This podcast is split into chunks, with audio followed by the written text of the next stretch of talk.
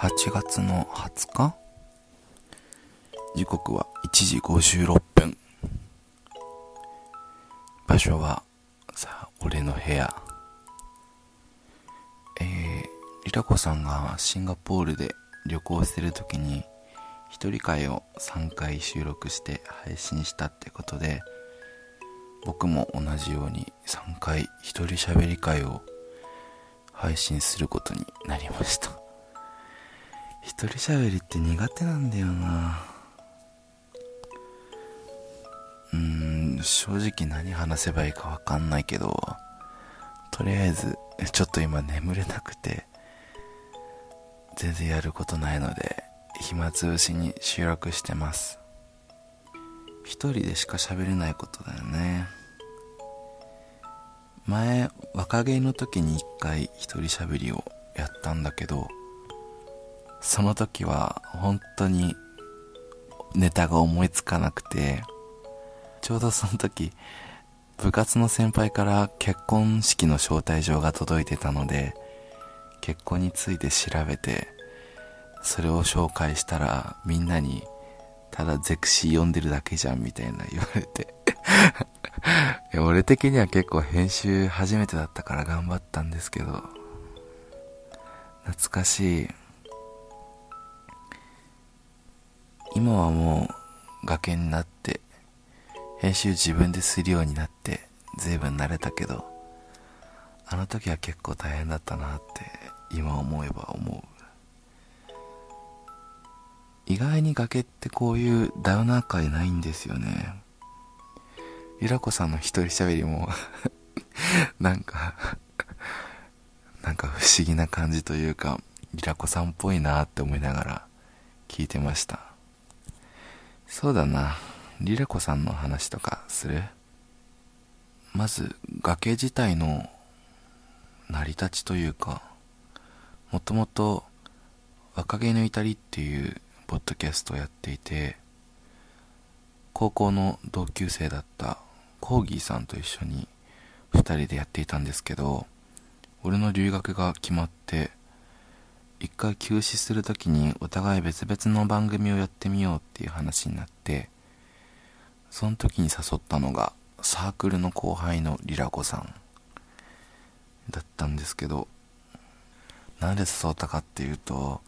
多分崖聞いてる人はわかると思うんですけどなんだろうサタデーラジオフィーバーの佐野さんみたいなおかしさじゃなくてなんか考え方の根本がちょっと人とずれてる感じが俺めっちゃ好きで話してても全然会話が噛み合わない感じがすごい好きでそんな人とやったら面白いかなって思って誘ったんですよね。実際誘ったらすごいノリノリで乗ってくれてって感じの経緯かな。結構俺が新しいことを始めることは多いんだけど自分にストッパーをすぐかける方で保険をかけるっていうのかな。うん。例えば崖の7階の相席屋の時とかも俺ああいう結構冒険みたいなことしたくないタイプで実は。そういうのもリラコさんがやろうってなんか言ったりとか。あと俺もそうだけどあんまり人がやろうって言ったことにやりたくないってリラコさんも言わない方で。それでお互いうまく尊重できてるのかなっていう。よく聞いてる人から二人ボケ担当だからツッコミの人を一人入れた方がいいんじゃないかっていう風に言われることが多いんですけどいやまあわかるって思いながら聞いてるんですよね。いやわかるしゲスト収録した時ねいつもの収録よりもスムーズに進むのがあ俺とリラコさんってどっちもボケ担当なんだなって実感する時なんですけど。まあ個人的にはそれぐらいでいいのかなって3人目入れることになるなら3人目入れていいけど、うーん、どうなんだろうね。2人が一番楽な気がする。まあ、もともと崖の上のエイっていうのは、リロコさんのブログのタイトルが、崖っていうタイトル崖っていう言葉が入ってたから、それで、崖を、ん？崖になぞらえたタイトルにしようっていう話に、実はなってるんですけど、最初、崖ゲイって言いづらって めっちゃ思ってたけど、まあいいかって思って。今、一人喋りしてて思ったけど、やっぱりいつもポッドキャストで話しているトピックっていうのが結構リラコさん由来のことが多いんだなって今改めて感じてる。自分自身そんなに世の中の事柄に問題意識を持つ方じゃなくて自分が幸せに生きてればいいかなっていう結構楽観的な方だからリラコさんみたいに一つ一つのことを深く考えて他のことと結びつけて自分なりに意味を持たせてっていう作業はできないんですよね。でもそうだからそれでこういうこと話したいとか言ってくるとあえ、そういうこと話したいんだって いつも思いながらじゃあ話そっかって言って聞いてる。あとは話す時の考え方の違いがすごくてリラコさんはまあ小説とかいろいろ書く割に情っていうよりももっとすごい合理的に考えるから俺みたいに感情100%でいろいろ自分の持論を組み立てる人と違ってでもお互いお互いの意見を尊重できるぐらいの余裕はあるから議論してても楽ちん崖合戦とかね。議論できるって結構大変だよね。大変？嬉しいこと？意見を戦わせるってね。よくよく考えたら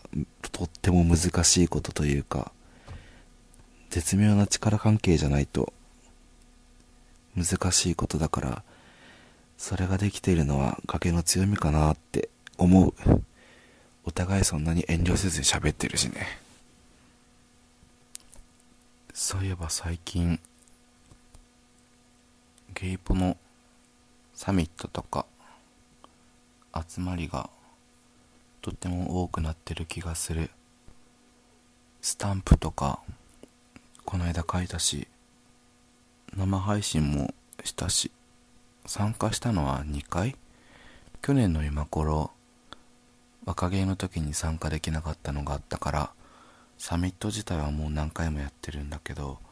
俺が参加したのは2回ぐらい。参加するたびにああすごいなーって思う。自分の若さとかコンテンツ力のなさをいつも感じる。ああいうショートコントみたいなことってねやっぱり経験とかトーク力とかが顕著に出ると思うんだけどうちはね崖はそういうポッドキャストじゃあんまりないっていうのがちょっと大きいんだよな。俺はもともとコーギーさんに引っ張られてポッドキャストを始めたんでラジオを聴く文化が全然なかったんですけど面白いコンテンツだなっていうかユニークだなってすごい思う。崖を始めて一番思ったのはそんなにうまくやるもんじゃないなってすごい思ったというか構成決めてしっかり自分が思ったようにトークした回ほど意外にレスポンスが悪かったり自分たちでああこれ失敗しちゃったなーって思った回ほど意外に受けが良かったり不思議。漫画とかって自分がうまくいったって思った回ほど反応が良かったりするんだけどラジオって違うよね。不思議。で多分そういう塩梅を他のポッドキャストやってる人は知ってて確かに聞いててちゃんとまとまってる回よりもそのパーソナリティの人自体その回をコントロールできてないって回の方が面白かったりするから多分そういうのを意識的に他の人はやってるんだろうなって思うとまだまだだなっていうふうに思ったりする。まあどの回もリラコさんはコントロールできてないんだけど俺は。リラコさんも俺のことコントロールできてないから。そりゃそれでいいのかな。そろそろ1年になるからゲイポの中でもまあゲイポ関係なく他のポッドキャストの中でも色みたいなのが出てたらいいなって思ってたけどまあ二人が独特な関係性もあってさっき言ったけどなんか議論したりシュールになったりまあそこそこ色は出せてるのかなっていうふうに思いたいな。えー、どうなんだろう。うん。うん。出せてるんじゃない？出してるでしょ。一番やっててよかったのはやっぱ楽しいからよかったなーって思う。もともと一人語りのポッドキャストにするか迷ってて若芸から若芸が休止するときに始めようって思ったときにでそれでローソンさんが一人喋りは大変だよって言ってくれてリラコさんを誘ったんだけど、まあ今考えると、ローソンさんも俺のキャラクターを考えて、一人喋りは大変だよって言ってくれたんだなって 多分今になって思うんだけど、うん、そうなんだろうな。多分一人喋りになってたら全然違う感じになってたんだろうけど、本当はいろいろ考えてたんですけどね。タイトルとか。なんだっけななんか、星屑っていうやつを入れたかったんだけど、まあ今考えるとキャラじゃないし、今のあっけらかんなポッドキャストの方がキャラに合ってて楽しいわ。なんか、たまにはこういうダウナー会もいいね。もう2時半になっちゃうけど